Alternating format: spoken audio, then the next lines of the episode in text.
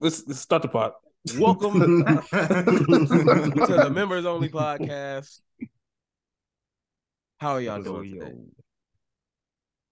Good man. What's this Good. episode six? Yeah, six. Yes, I had it, sir. bruh. Yep. I'm a little tired. I ain't gonna lie. Six weeks in. How y'all? How y'all feeling? Seven weeks. Lost It's about the episode in. consistency at this point. We ain't gonna talk about it. That- I mean, we ain't gonna talk about the lost file. Patreon. Lost file. You may notice today that we are missing a member, Zach Jones. He has recently departed from the podcast. Moment of silence. that was a troll.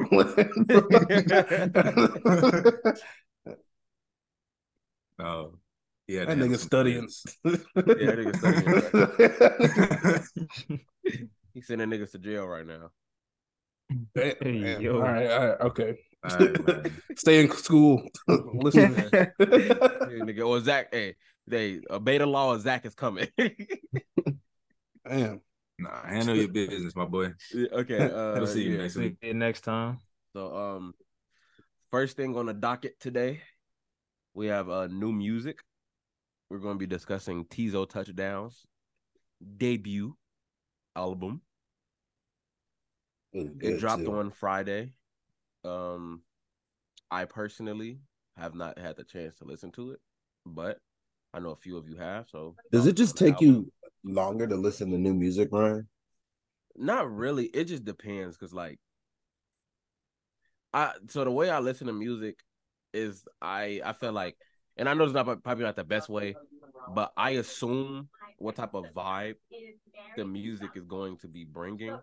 Mhm. So like I know for his album, I probably need to be like high or something. Like I need like I feel like he has that type of music where it's just like, all right, it's not songs I'm just going to hear. Like this is music for personal enjoyment. So music for personal enjoyment is kind of different. Like I, I know that sounds weird, but like shit like Travis, I listen to same night, but also like I listen to the goddamn Peaches and Eggplants remix same night. Also because I like Peaches and Eggplants the song, but I also know that like you, I'm probably gonna hear it in public.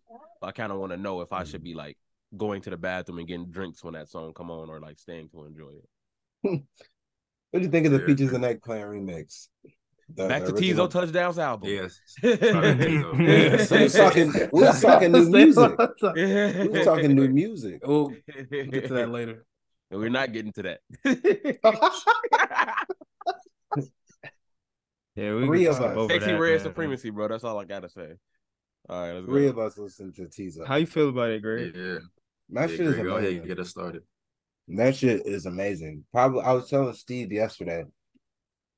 One through seven is probably like you can just play it straight through and everything hits.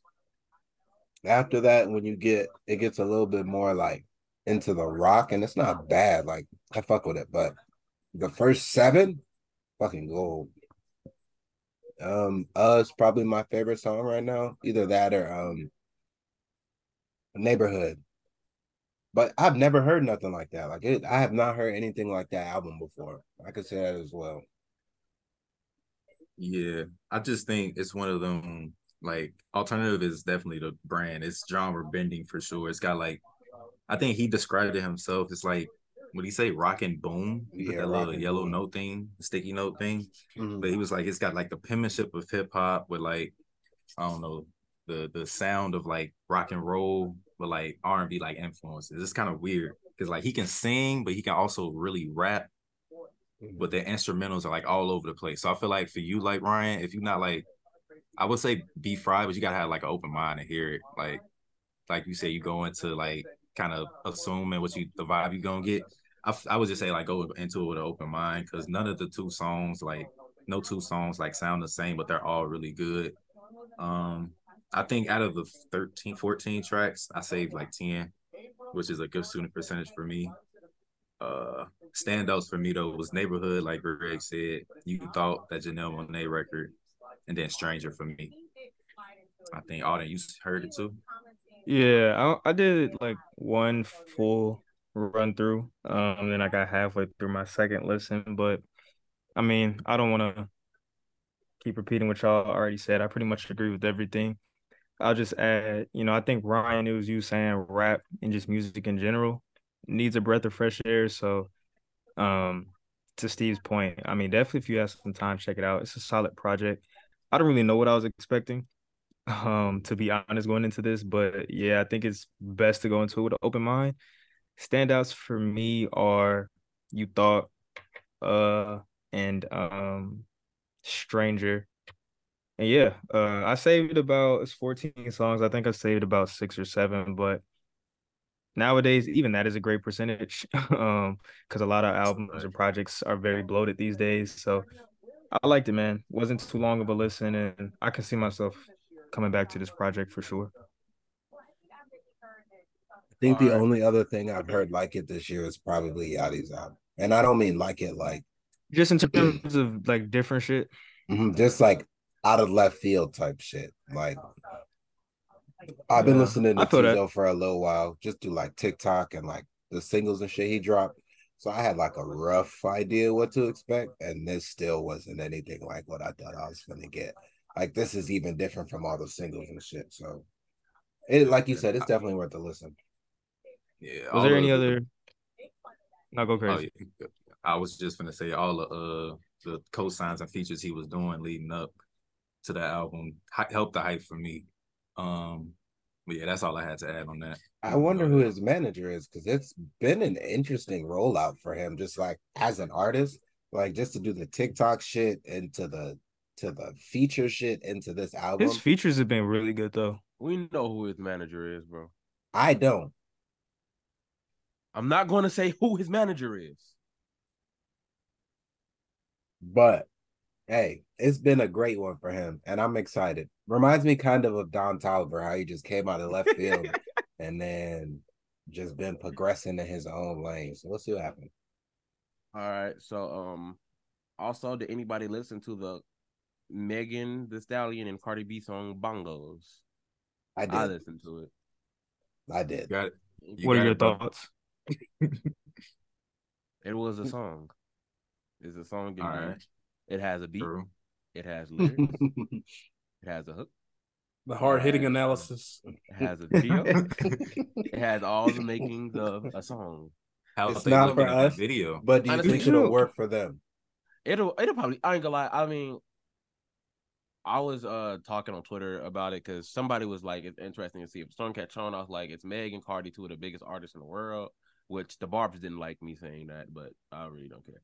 Um, it's just a fact. they are two of the bigger artists in the world, and like they have two labels behind them, like two big labels behind them. So of course it's going to get played. Like it's going to get those streams. Um, not to say Meg is milking it because she's coming off the case, but I'm saying a lot of people are in a space where they want to support Meg, especially coming off the case. So like they're going to listen to the song. Like we're now in a point where in music, a lot of people aren't even listening to songs because they like them, just because they want their favorite artist to succeed. Like a lot of people like like are really making that push for their artists to get those numbers, blah blah blah. So I mean, people gonna like it. I mean, listen to it. I feel like you know, I will say it's probably not a strong song for like just straight niggas. Like that's just the way it is. Like I wouldn't listen to it if I wasn't in the car with females. I mean, I mean, yeah, I mean, I feel like it's for it's for like that club scene. You know, you know what I mean? Like the same way that Beyonce said that her album. I'm pretty sure she said her album was like, uh, her dance album was dedicated to like you know the clubs or like queer spaces and things like that. I'm not saying that their song is dedicated to that, but I'm saying it's more so in that lane, especially like, you know, uh, the beat and everything. Like it's not exactly Afrobeat. I don't even know what what genre to take it, but like, you know, it's not like it's not like WAP Part Two. Like like they said that like you know that we people were expecting WAP Part Two. I actually would have enjoyed a WAP Part Two, like another song like that. Not exactly the same beat, but I would have enjoyed like another like moment like that kind of. Um, because I feel like it would have been one of the times where two people linking back up and doing something similar wouldn't have been like overplayed just because WAP did. I feel like aged gracefully. They got a lot of backlash for it in the time, but I feel like especially you gotta think about all the music that's been out since WAP. Like since WAP, we got a lot of uh artists like the Pussy Grap is just taking off like tremendously. Like I mean that's what they call it, the Pussy Grap. It's taking off tremendously. Rap. So I feel like since since WAP, like now would have been a better time for like a upgraded WAP or whatever, blah blah blah.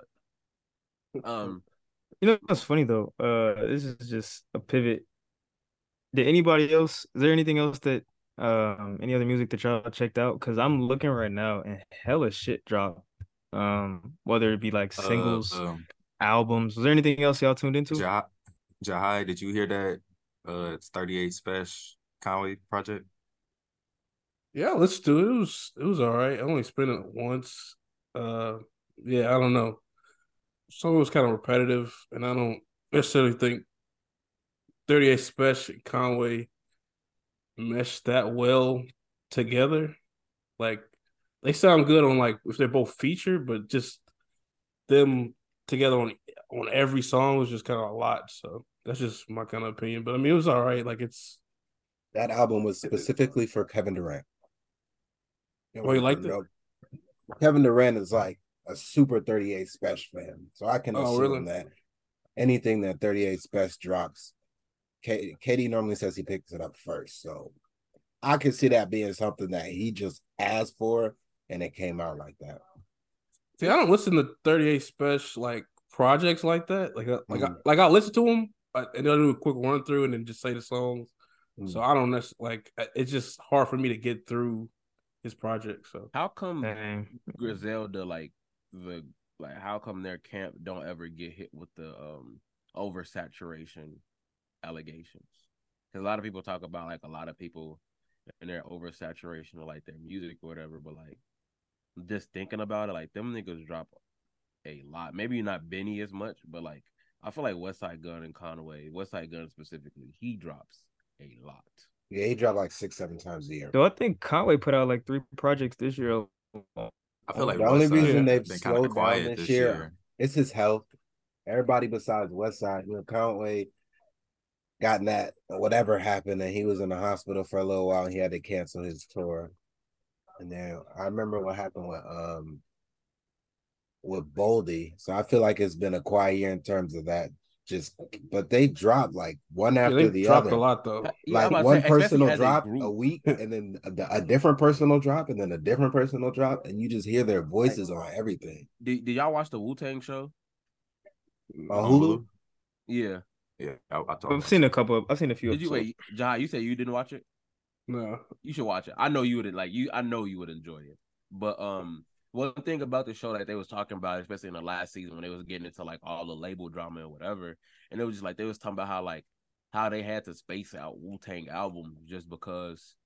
Like you know they want a Wu Tang album with everybody, but then you uh, got to wait a few months. Then you got to drop.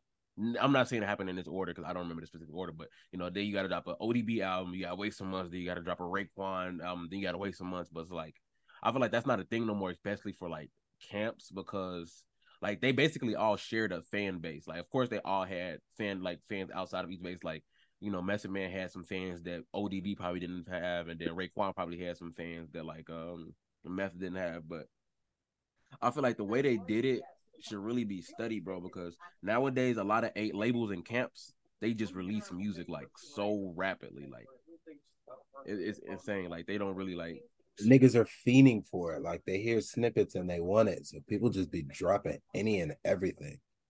How um how how like how much do y'all think is releasing too much? Like maybe for I I just go this for a single artist. Like what do y'all think is a uh, it looks like for artists to release too much music in a year? Like is it one tape? Is two tapes too much? Three tapes? Like, I don't think it's really the um the number of tapes per se. Because if you give me like three 10 song tapes, I might be satisfied depending on who the artist is. But if you're giving me three 20 song tapes, like yo, what are you doing?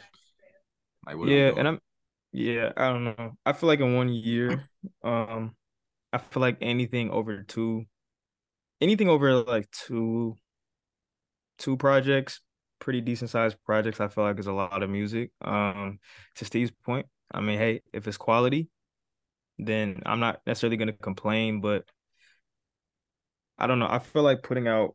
I feel like it's just very hard to pull out put out a lot of music, um, and for it to be lot of quality, as well. I mean, yeah. So on the Joe Budden podcast, they made a point. They were just like a lot of these niggas, like they're like it's very few artists who can put out these long projects, and it'd be like he's talking about like single projects. Like it's very few artists that could put out a 22 song project and have 13 good songs. Let a, like let alone like half of it be good. Like there's a lot of um there's a lot of artists who put out these long projects, which if y'all want me to explain the reason why, then I can. If not, it really don't matter. But why they doing it is like it makes sense, but like it just it's starting to like really turn sour because a lot of these people can't keep attention for you know an hour, hour and a half type thing. So I think it depends on the rapper though, like because I feel like Westside Gunn, he dropped like I remember 2020 he dropped like three projects, like, but I listen to them all. So I guess it depends on like what your fan base like, like how you make the songs. Because I feel like I don't see anybody complaining like, oh, you just dropped another project, like particularly with Griselda. But if it's like someone else, it's like, and they're more like popular, like mainstream, they're making more uh, melodic music, it may be different. You may be oversaturated at that point. But I think just the difference in like what uh particular like ecosystems they both inhabit, like the uh, like a Griselda or like someone else uh, that's like more trap based. Mm-hmm. It may I think I can see people saying like, "Oh, that's oversaturated." When people don't really say that. To your point, people don't really say that about Griselda, even though they drop yeah. a lot of projects year by year. So. No, yeah, I think it's uh it goes into like, but they're underground, so that maybe that's the biggest difference. I feel like and, underground and, artists really don't get that. And they drop like twelve songs. They're not doing like if if Westside Gunn did like a twenty song project and a twenty song project. I'm not listening to all that shit. Yeah, That's just me. It's, it's pretty. It's, typically, it's pretty concise. Yeah, it's like 12, like three, 14, like 14 10, at the max. Like, like, yeah. Yeah, I also think like this goes back to my point that I was trying to make before when it came comes to uh bigger artists like having to switch up their sound and things like that and progress. I think it dwindles down to like when when you're a big artist, your like that your responsibility is kind of different because like you're not only making music for your fans. Like when you know that you're on the label and you're their priority, like like you have you make music and you know it's going to be places. Like like um I'll just use Drake for an example. Like Drake is really good at making diverse sounding music because he knows like he's going to get so many listeners and they're going to play one of his songs. Like imagine if Drake just made like a folk album.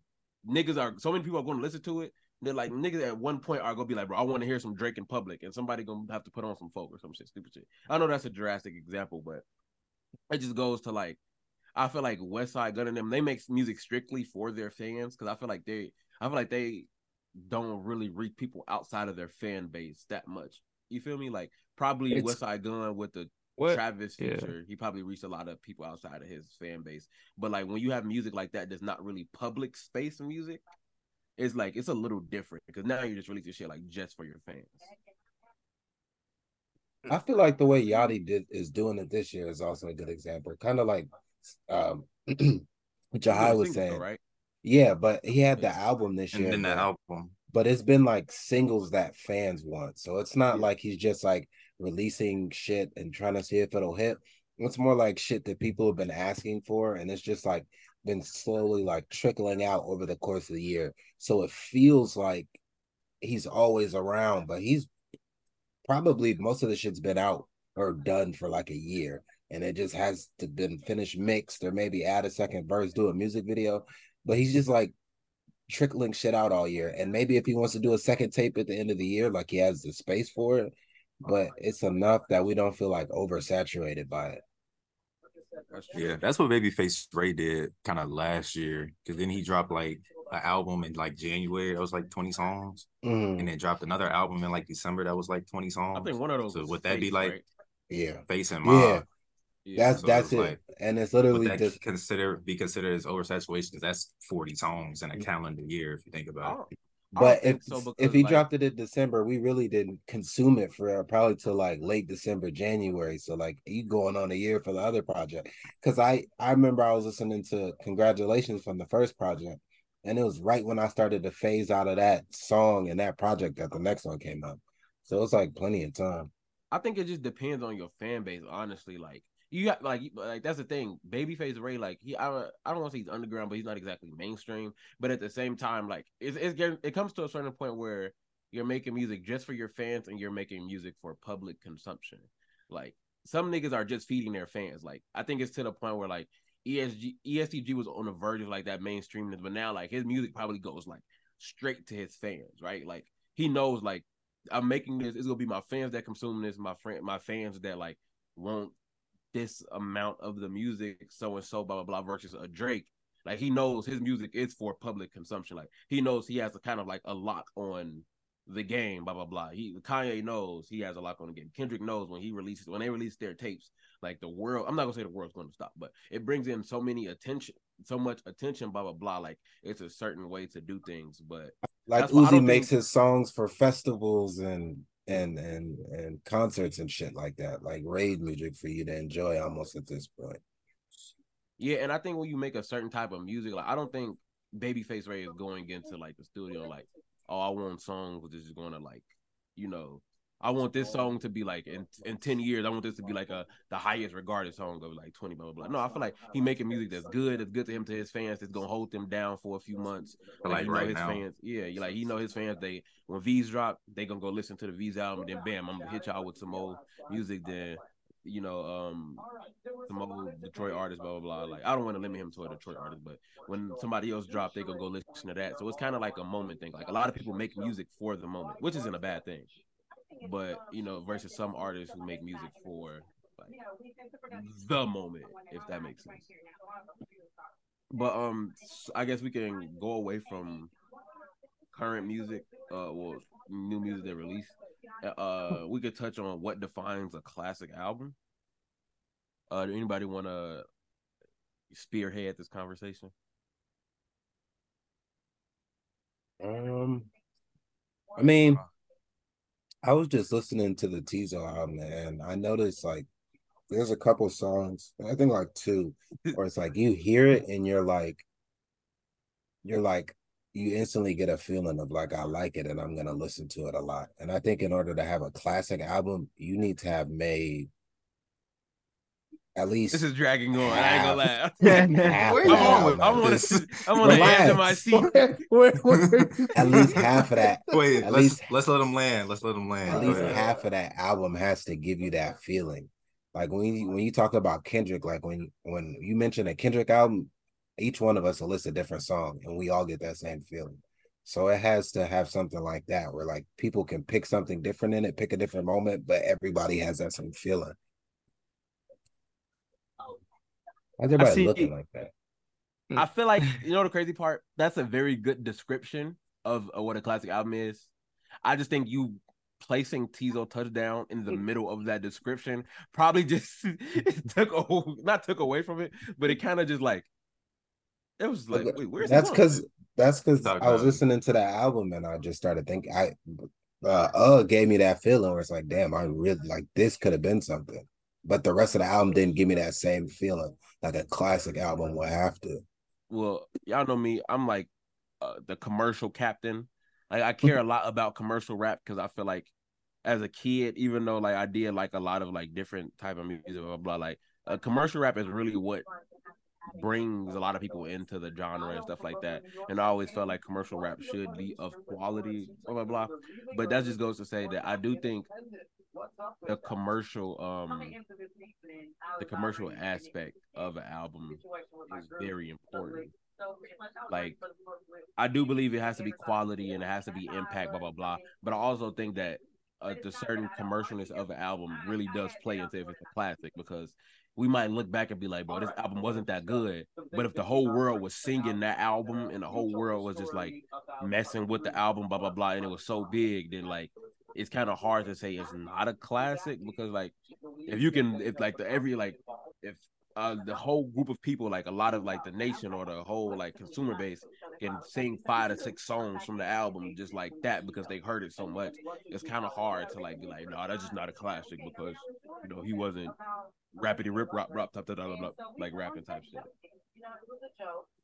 so um that's what i'm gonna add to it like i do i feel like the commercial aspect is very very big shout out to soulja boy shout out to like- Logic I feel like it has to because I don't. necess- I think there's classic albums aren't necessarily good, like in the standpoint of like lyrics. Like one example is like Flockaveli. I feel like that's a classic because it ushered in like a new like i was just thinking sound of hip hop, right? And then I guess you could make a case with Soulja Boys. Like I, know we're like of the age where we grew up, so we have, but I, I I remember during that time, like a lot of hip hop, older hip hop people were like, "No, nah, this shit's trash. Like it's terrible."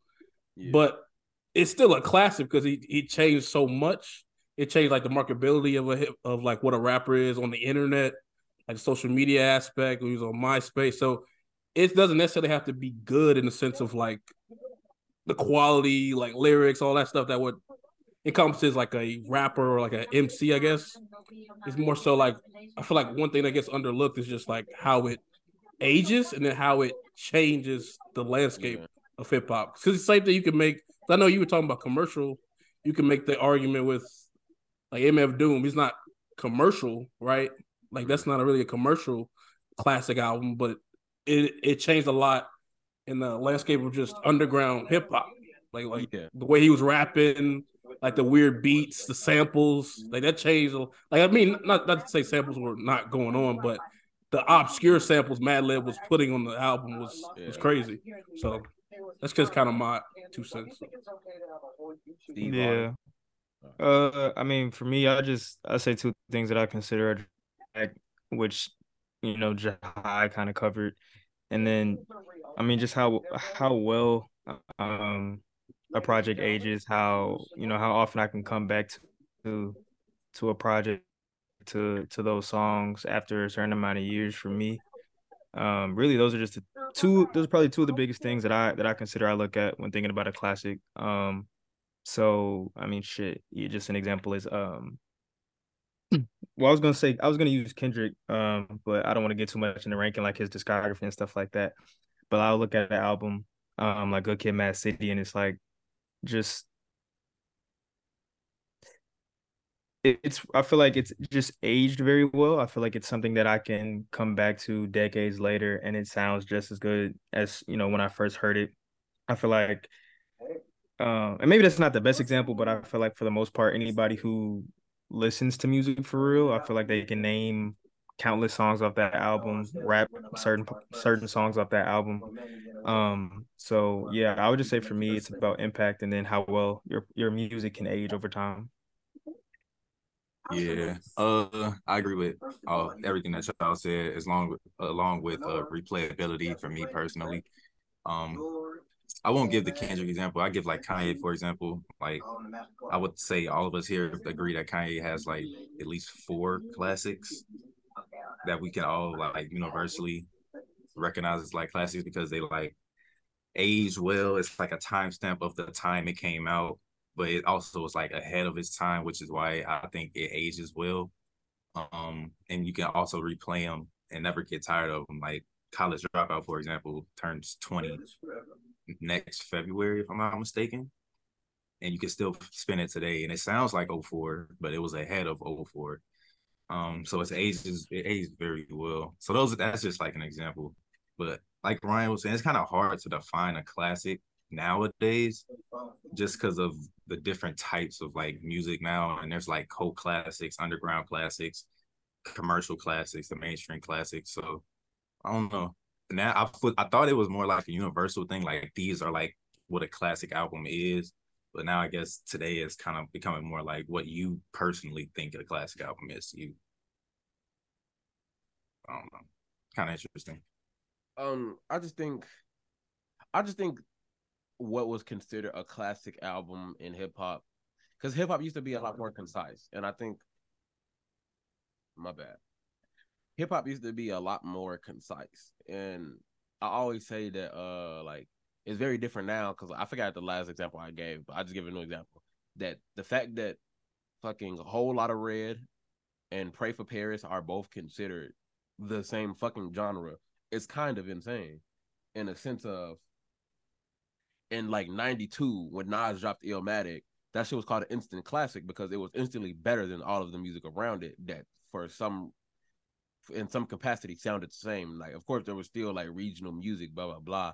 But for the most part, a lot of hip hop did have that like similar aspect of like how samples were used and like the type of drums that were used and things like that. But now, like hip hop is so diverse, it's going to be it's very hard for one thing to be considered a classic, especially especially if it's not that super commercial thing because the consumer base is so different. Like of course the Nas fans was different from like the NWA fans in a certain example, but there was like a lot of you know intersect. I don't think there's a a lot of intersect between like a um you know a Veeze fan and like maybe a Isaiah Rashad fan.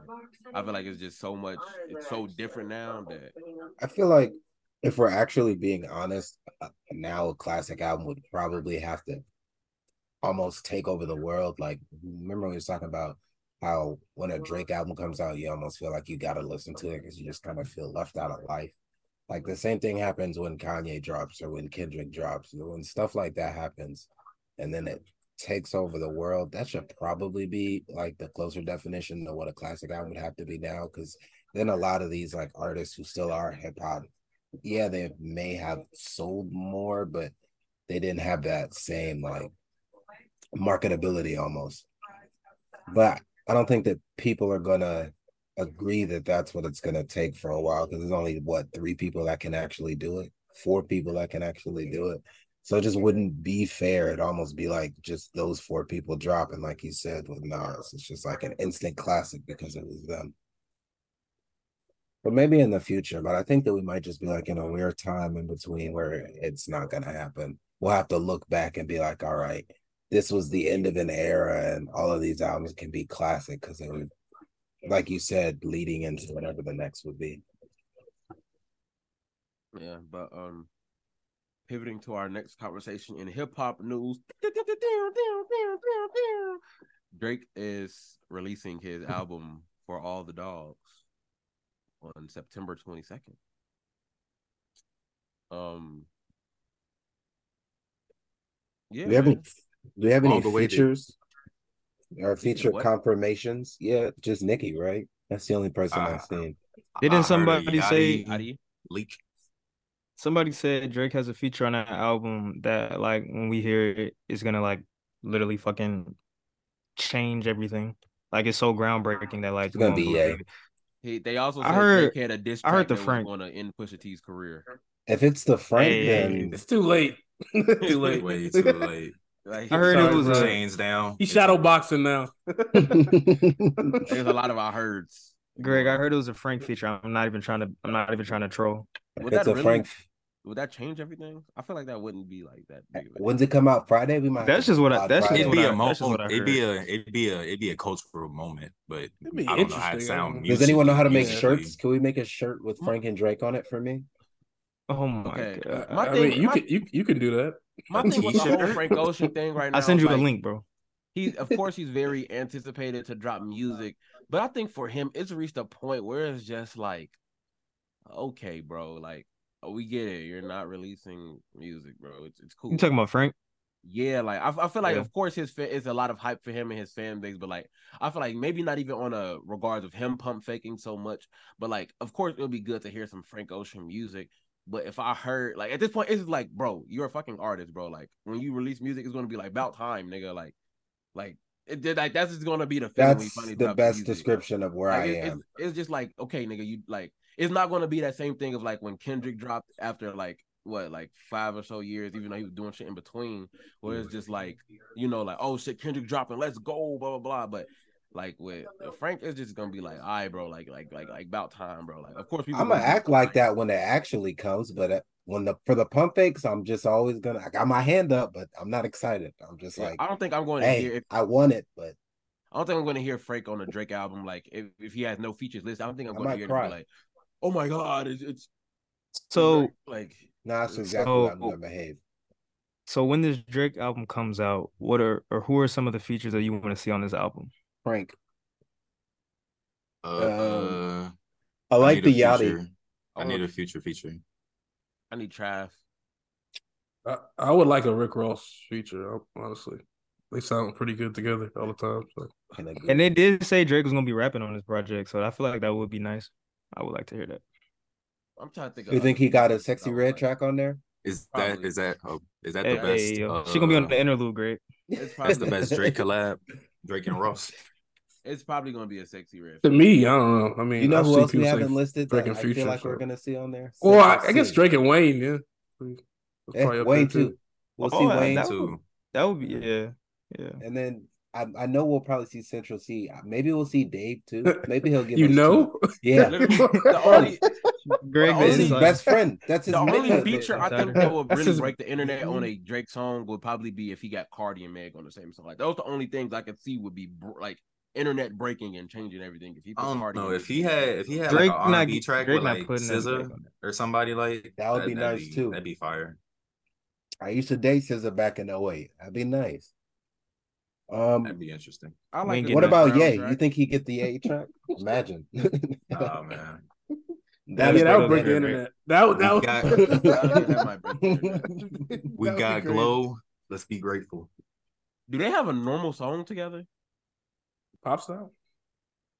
See, I don't consider that a normal. Maybe I guess that'd be the closest. But I mean, just like a song, like I, I was just Forever, I don't think I forever. don't even think Yeah, Forever it. is like a regular song. Like You talking about I about mean, with like- just them two? like a regular song. I mean, them two, and it's just like a regular song with both of them. Like just go crazy on the verse, a nice chorus, blah blah blah. It's not like because I feel like Forever is like one of those songs that like it's considered an epic song. It was for like the LeBron James documentary, blah blah blah. They I'll talk about the come up. I'm talking about where they just both like just go on the track and like go like go insane. Just like not some groundbreaking shit. Just like a, reg- a regular song for them would be.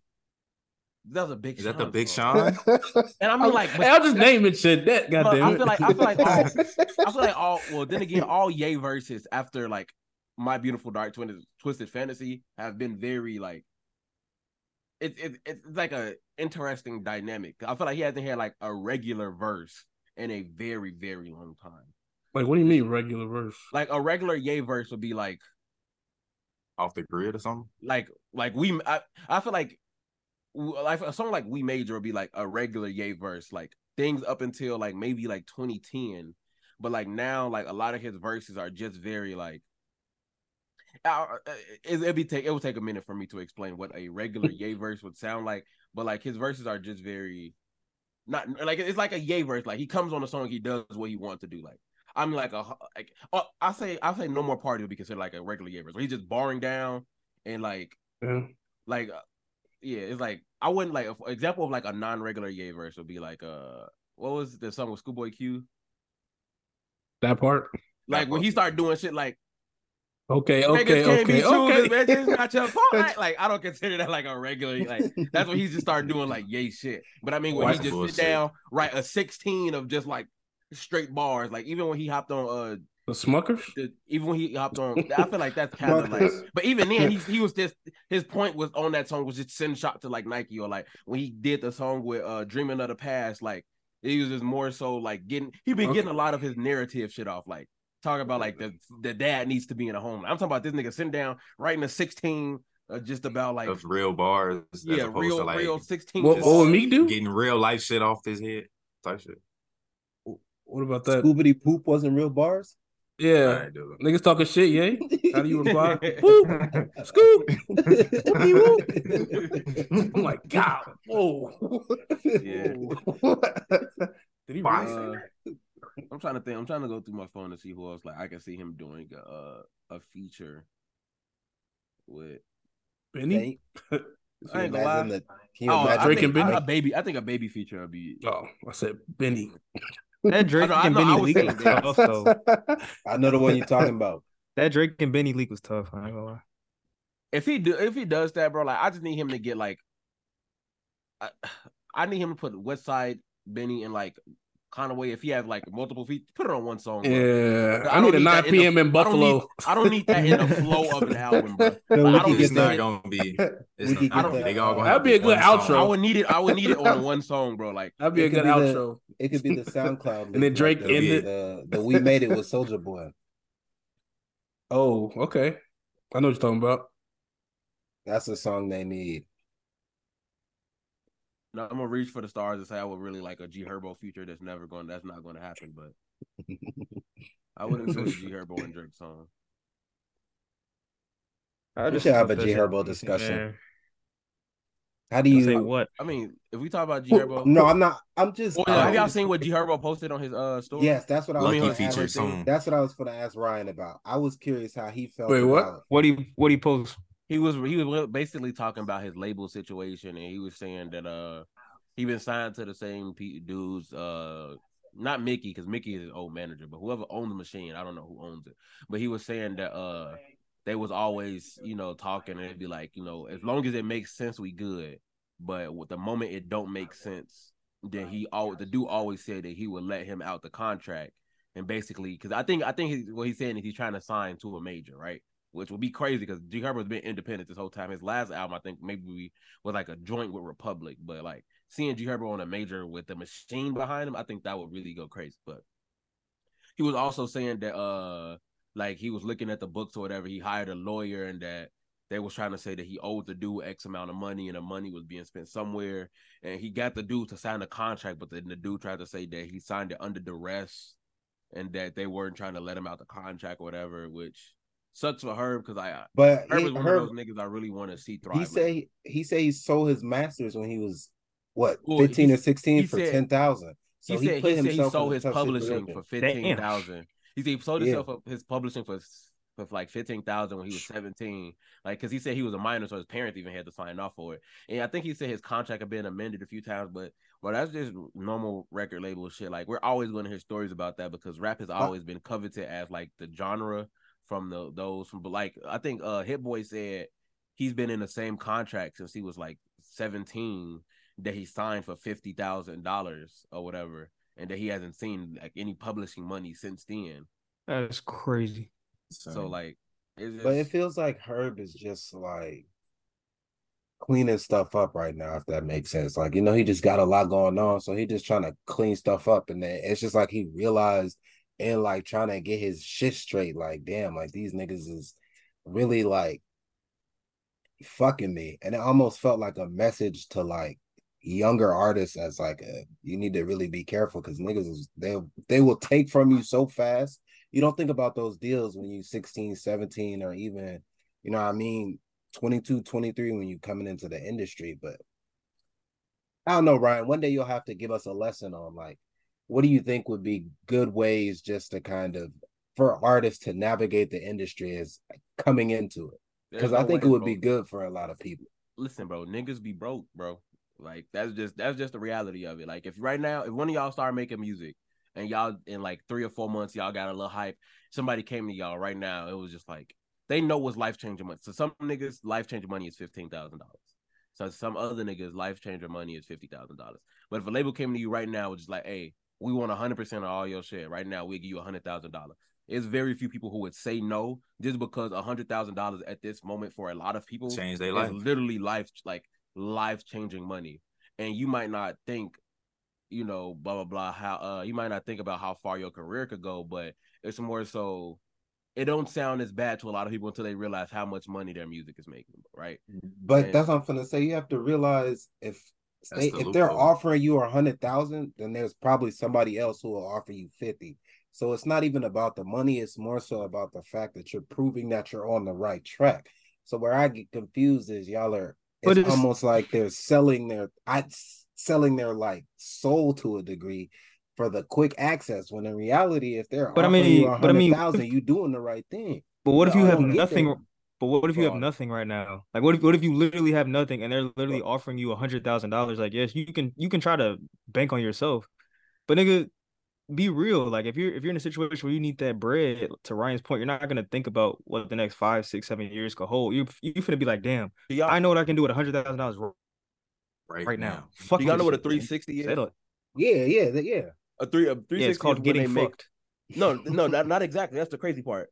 A 360 is when a label makes money off of everything that you do, right? People with 360s are usually a 360 at this point is probably better. They was talking about on a Vince Staples on a Joe Budden podcast with Vince Staples there, right?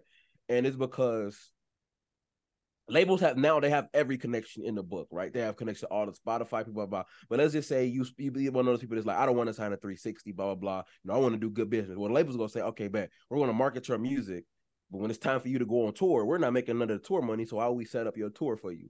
Or we're not making making none of your merch, so we're not gonna make sure you have the high quality merch. We're not gonna make sure that your merch is shown on every Instagram ad. But once it gets to the point where they're like, "Oh, we're getting fifteen percent," all right, bet we're gonna make sure, you know, we're gonna make sure even the Taylor Swift see the G Herbo uh shirts because they might just like it. We're gonna make sure that even you know the um the Bruno Mars fans have a reason to maybe check out your concert and maybe look into it. Like they're going to set up all of those things. Like maybe, and if you look at up the uh the, when Vince Staples talked about it, he starts naming a lot of more things. But they put a lot of more things into play.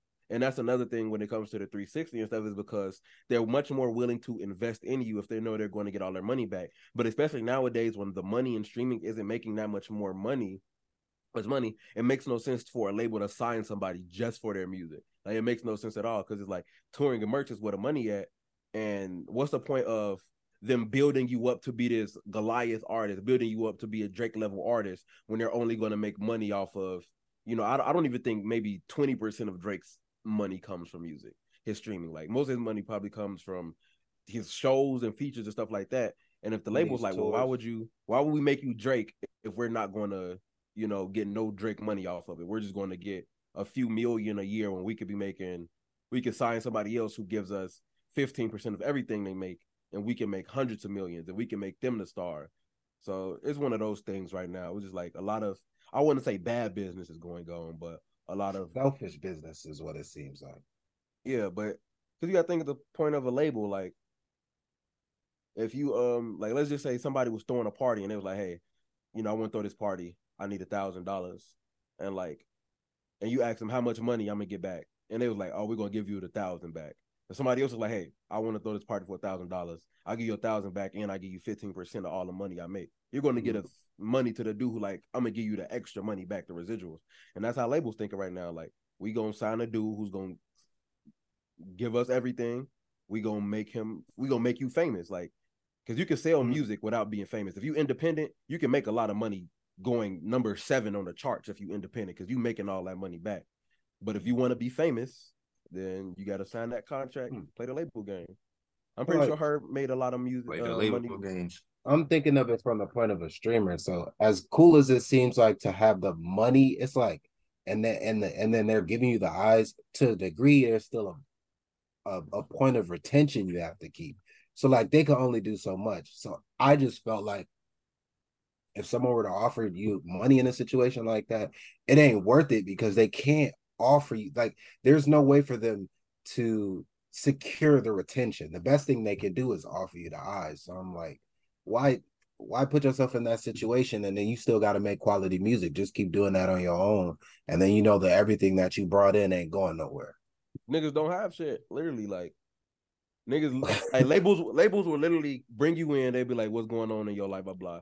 You, my mom losing her house. We got medical bills. Blah blah blah. This and that. You know, they you'll probably be like, oh yeah, my mom losing her house. The mortgage might be eight hundred a month. We three months behind. That's what twenty four. I mean twenty four hundred dollars. Yeah, twenty four hundred dollars. You might be like, yeah, my grandma got medical bills. That's ten thousand. Label might say, you know what? We got eighty thousand dollars for you right now.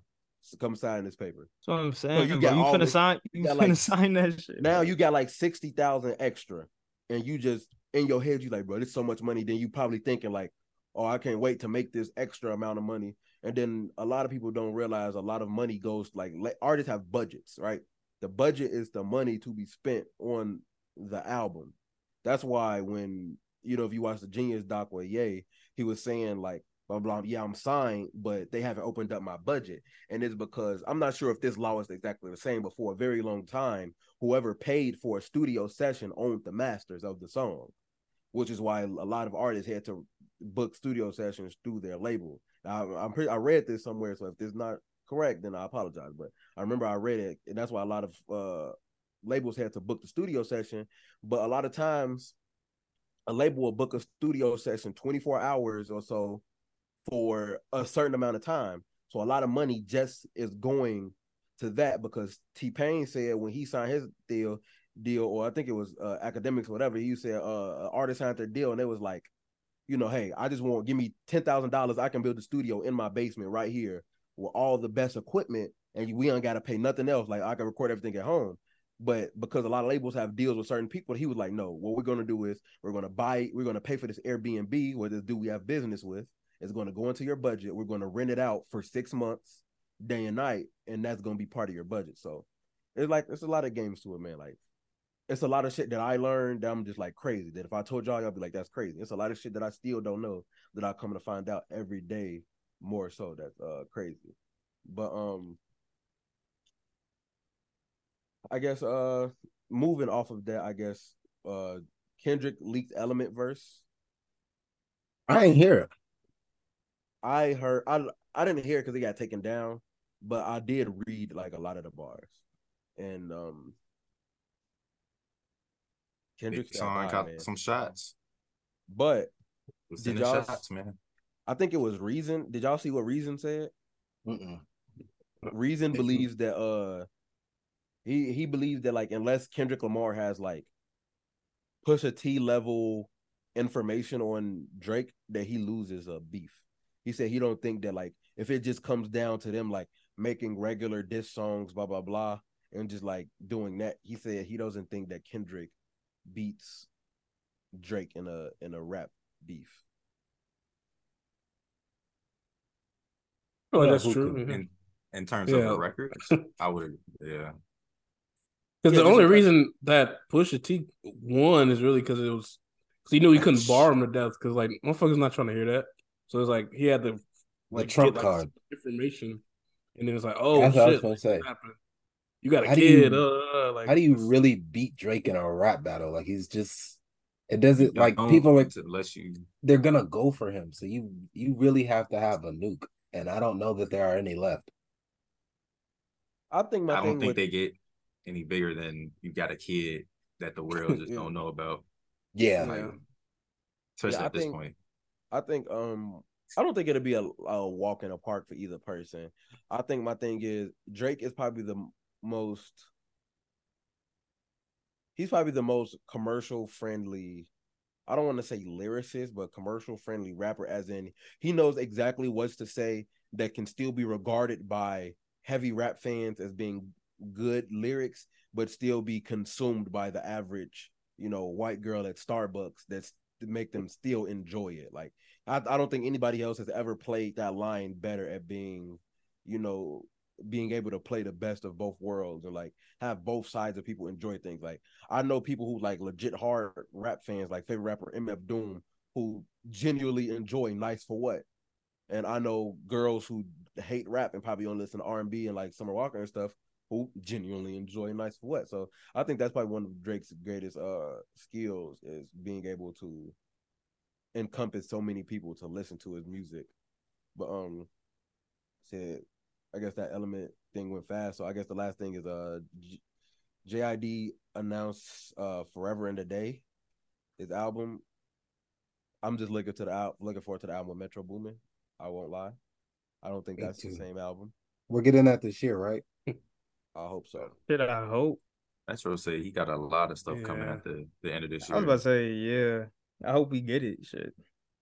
I He's think been- he's been busy. New Jid would be nice though. Um, New Jid would be nice. Um, the Forever Story, great album, good features, good body of work. So what do you think those- about the little two tape the thing singles, dropped? Yeah. I think that Mhm. shit was. I think it was decent. Um, You think But I mean, Tron was slightly out of place? Kind of got that feeling. It's like I don't know. I got a- I got a little bit of like the that. I got a little bit of that, but I feel like him and Baby Tron. I mean, fucking Baby Tron and Cordae were on a song together, so I feel like I feel like Baby Tron and Jid can work. um, not saying Cordae and Baby Tron did, but I feel like it could work. But I'm just excited for more Jid, bro. I really like really like his music, so I just hope we get the the album. I had to listen at half speed because I was What? missing some of the bars, bro. Like Jid has No. so many bars that you really. had to listen in half speed. I kid. He just. is no, I understand what you mean. I don't listen to half speed, but I, I can understand why. I normally gotta slow don't either, down what he's saying. No, I, I get what you mean, but it's just you led with that now, so I was just like, Yeah, that was funny. But To no, me, I it's see, I see what you mean. to me, it's like JID, one of those rappers that like. I think the general public has to like just realize it's a lot of rappers that's not going to be able to be like, because a lot of people putting Jid in like the next big three, but I don't think it's. The big three have always been normal rappers. Like Jid, Jid has an insane flow, but the more most of the big three rappers have always been people who just that sixteen they just float through it. Like they have different flows, yeah, but like the the way Jid be rapping, he be doing hitting all those pockets and stuff like that. It's very hard for that to catch on in that mainstream audience. Like, like even Busta Rhymes wasn't that guy when he was doing that type of rap. That's not what got Busta Rhymes to like. Even not saying he was one of the big three, but what got him to that level was like you know, we grew up on like the "Look at Me Now" verse, but that's not what Busta Rhymes got Busta Rhymes to that, you know, to that level.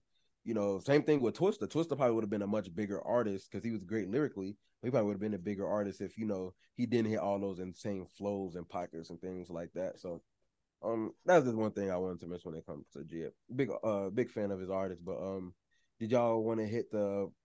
Everybody want to get their favorite uh producer rapper duo, and then we can hit our leave with a listen. Who's that? Oh, Favorite, mean, I'm- uh, go ahead. No, I was gonna say. I'm- I mean, I'm cool with that if y'all are. Yeah. So um producer rapper duos. Mine is going to be Kanye West squared. This guy. I hate this.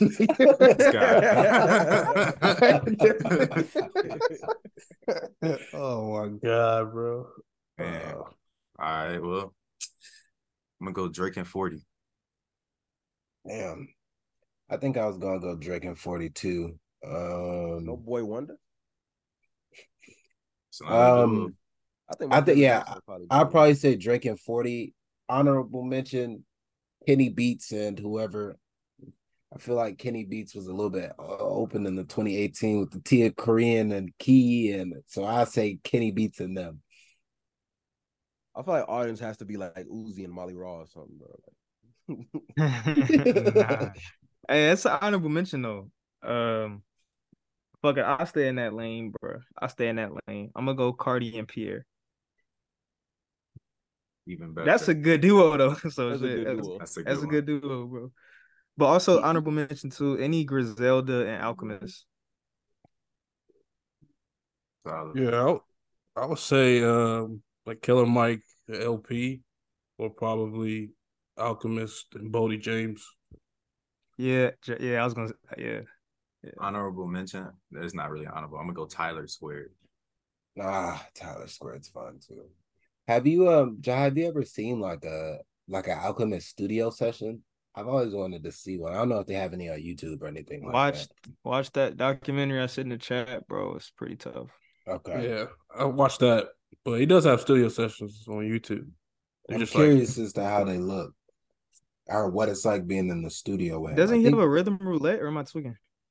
That's what I I was think about so. to say. Yeah, I think he I has think- a rhythm roulette. I think I think I've seen the rhythm roulette. He has like a whole like room of just fucking records. Like that motherfucker be I'm a also uh, great digging. So Okay, yeah, I'm Oh, a oh shit. very very fast fun fact. Um, the song um, "Wouldn't You Know" by Erykah Badu, produced by J Dilla. Um, Erykah Badu wanted a song produced by J Dilla very bad because she was a very big fan of like the whole Soulquarian sound. Um, J Dilla was known to not leave his studio in his basement in Detroit. People had to come to him. He came to uh J Dilla's. She came to J Dilla's studio in Detroit. He came in the basement. She she came in the basement. He said he pointed to his wall of records. He said, "Pick one." He she just randomly picked the album, and that's "Wouldn't You Know" was one of her uh, breakout songs. That's my made shit from that record. He just she just literally picked it, and he picked that album, and he made a beat from it. Um, so that's my fun fact about because you said he has a room That's full of pretty cool. records. I wanted to say, uh, what was what we saying? Uh, damn, what's the word? Not special edition. Goddamn, honorable mention. Honorable mention. Uh, Smino and uh Monte Booker, oh yeah, that's a good one too. very too. good duo. Travis and Metro, very Doug good. and Metro. Doug and a lot of people. Metro, Metro. Jay Z, Jay Z and the Neptunes. Shout out Zach. Shout out the Neptunes. Um, I was gonna say Alchemist and Larry June too. They make some pretty good music together. okay. That's a good one. His of, of Julian Aviela, I think is his name. I probably messed up the last name. He has a lot of good songs with uh Larry June. He also produced um he produced Watering the Flowers, I think. Watering my name of plants. Watering My Plants. He produced uh, 19, uh Smoothies in 1991. He's all he also produced um uh Let's Take a Trip to Vegas, whatever. I- I'd be I'll be butchering something. It's it's let's take a trip to Vegas. Let's drive to Vegas. Yeah. or let's Larry and Harry Fraud be making some fire shit too. we might have to rank these duos. Hey, actually, Gunna, honorable. Gunna, and, Gunna and Wheezy once upon a time. Hey, bro, did y'all Honorable- see? Did y'all see his shit last night? Yeah, Like bro. Like I'm his really- set I list and started- shit, bro. I started looking at them LA at the at them at the LA show. I ain't gonna lie, because all the clips look show? T September twenty eighth, end of the month. Hey, Oh, honorable mention let's- has to go to the uh the the two dudes who make all the Detroit beat. What'd Detroit you say? What'd you say, Jai? beats. All right. Well, uh, I don't mention. I'm. Gonna, I'm gonna say, uh, Innocent Pac and uh, Knowledge. Okay. That's a good. one. Elite. Can I go? Uh, can I go Mac Miller Square too? Mac Keith Miller, Or I, I, I'll say Larry Mac Miller and Larry Larry Fisher. Fisher. Larry Fisher. Yeah, Keith- I- Mac Miller and Larry Fisher. Keith and Young I knew he was Chop. gonna do that. That's a good Nah, one, Keith too. and Chop too. Yeah, Keith and Young that's a Chop. good one. Oh, I ain't gonna lie. uh, Ice Spice and and 50. Riot. I was thinking that I didn't want to be the one. Ice playing with and him. Riot. Hey man. Who, bro? What's this? Fuck. I gotta fuck. Fuck. fuck. Sexy There's Red and one take I'm- Keith. Chill out. I don't think they got enough yet, bro. They got like three or four, maybe. I mean, Ice Spice got. Uh, everything. Damn Everything near every she's song. dropped. Yeah, every Uh, song. is- Meg I'm not gonna Stallion lie, bro. and Lil was For Juke. my uh, for my, for any of our underground listeners out there, I'm gonna go uh, Lucki and either Brent Rambo or Filthy. Anyway, Just the for any- baby and uh All right, Jackson. Nick, Man, Nick, not Pluto Nash. Pluto Nash, bro. Pluto Nash too. Pluto, yeah. Yeah. Nobody has said Any, any, just, just for the underground out there, you know what I'm saying? 21 in, in, in Metro. Saint Ryan and Saint Ryan. Mm. Anybody in Wu Tang and RZA? Him. Yeah, yeah, that is damn. Fuck. He got some shit. yeah. Yeah, man. Oh, also Jay Z and Just Blaze. It's a lot of these. It's a lot of great I was about to say it's a lot. Hip hop be eating, bro. I give wow. Definitely. Uh, Just Blaze is a name I hear way more than I thought I would at this time. I didn't realize how involved in shit he be. Yeah, man. That's Kanye arch nemesis. He stole a whole. Uh, he stole a whole sound. That shit was funny, bro. He pointed to camera. He's like, "Hey, hey, it's it's, it's my arch nemesis." Bro, the fact like, how that- you introduce a nigga? But the fact that that became full circle when he said Just Blaze stole his whole sound in the uh in the interview in the Drink Champs interview is just funny because it's just like to look at that and then be like, that's probably what he was thinking in that moment. Like he was Yeah. joking, but he's probably like, "This is my arch nemesis. This nigga stole my house." bro, that just funny, bro. It just pans to just blaze. It's like, yo, Kanye crazy, bro. Hey, I also want to say 2010 Earl Sweatshirt and Tyler the Creator. So can we technically go uh for a moment in time, Young Thug and Rich Homie Quan? Mm. That's not a producer. Oh, I'm thinking just rap duos. My fault, OG. Earl sweatshirt, and Earl sweatshirt. Idiot, man. I just forgot, bro. Hey, looked at me so scared? disgusted, bro. This today's leave with a listen is just everybody leaving uh East on a playlist. Fuck. East. Mhm. Five times. All right, but no. On a serious note, today our leave with a listen is going to be centered around songs that make you smile every time you hear it. Uh, would anybody like to go first? Yep. Nights by Frank Ocean. All done. Frank, Frank, Frank, Frank, Frank, Frank, Whoa, whoa, Frank. whoa, Whoa, Frank, Frank. All done. Way Um, so much energy. I'm smiling just talking about it. I can't help it. Jesus. Oof. Okay. Um, the new workout plan by Kanye West. Hilarious song. She finally rode a plane and dated outside the family. Good times. Yeah, I forgot about that part. Uh, I'm gonna go with Pink Toes by Childish Gambino featuring Jhené Aiko. Who gonna uh, bite the bullet and do uh, "Happy" by Pharrell? That's good. Who's gonna bite the crazy. bullet? Jeez, Now, what you gonna say, Steve? My bad. I didn't mean to cut you off.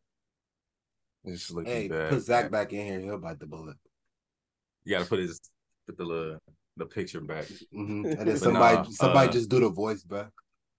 No, I'm gonna go um Fam Jam four thousand by L. Jordan Ward. It's got a Great groove to it. Facts. Well, I'm gonna just change mine real quick. Um, My fault, man. uh, I'll change mine. I'll go uh 20 minutes by Uzi. Whenever I'm sitting by the water, that's the song. You said whenever you be what, bro? Sit, sitting by the water. By the bro. Twenty What does that minutes. Twenty mean? minutes Be of this- put- You be Just be- suicidal? No, That's bro. what I'm saying. Twenty more minutes. bridge? Oh, 20 minutes. Be on, on the It's the first song that comes more to my head. Hey, all right. What happens, brother? you like it? I love it, bro. The more you know. I just want to. I just want to take a second Really. and just say, in 2017 and 2018, those slow and verb versions of songs were eating, bro.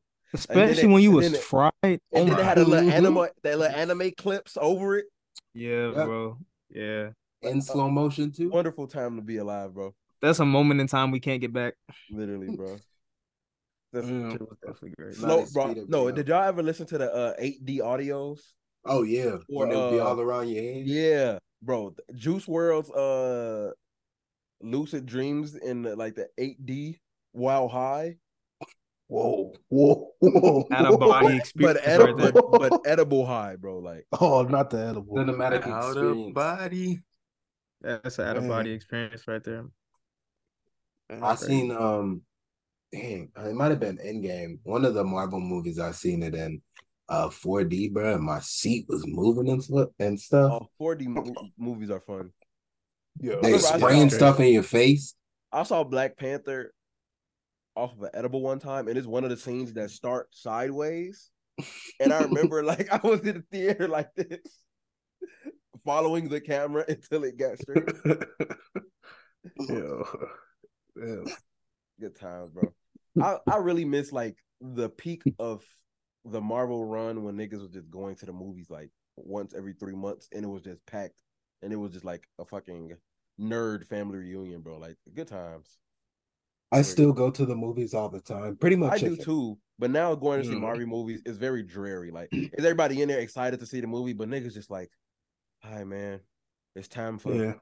CGI But I go to- and CGI I go to other stuff jokes. too. Like I see Barbie and Blue Beetle and shit like that.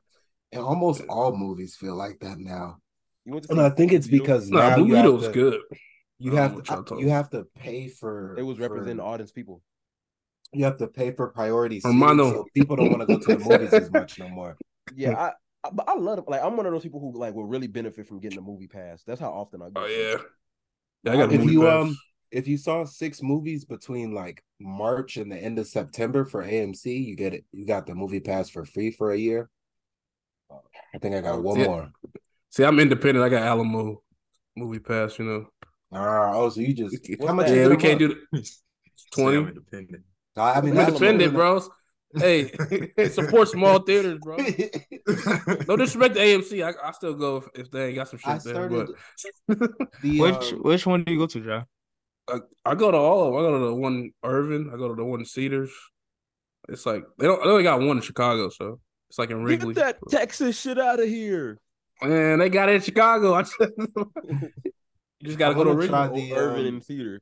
the Emagine. Oh, my bad. I'm sorry. You good. No, I like Emagine. Um, it's a Emagine in like Frankfort or something. Yeah, I know the Emagine theaters. They got the new screens because the Oppenheimer movie was like supposed to be on special screens, so they got like an extra big one. I want to try it. False. What? Oh, come on, dude. come, we almost We made it. almost We- made we it. in The episode. come on, We almost bro. made All right, wrap us Is up. this even in the All right. episode? Yes. Wrap Now up, it wrap is. Thank you come for checking out the sixth episode. Oh my god, episode. The Uh, thick, the thick episode. get into the thick of it. Mike Tyson is here. Yeah. Thank you for checking out the sixth episode of the Members Only podcast. Shout out to everybody who checked it out. Um, maybe Shout out to next week. Zach. Yeah, we're going to Shout out to rehire Zach. Zach next week. Yep. We have to have a meeting about it. We gotta look Bear over down on these contract. niggas. Gotta look over his Contract, contract. negotiations, you yeah, know. we- yeah. I'm gonna get him out of here like Shannon Sharpe. Gonna bring the nigga back on the two way. That is crazy. Two-way contract. Yeah, bro. we could put him on the 10 day real quick. It's okay. All right, but deuces. Yeah. Love y'all. Deuce.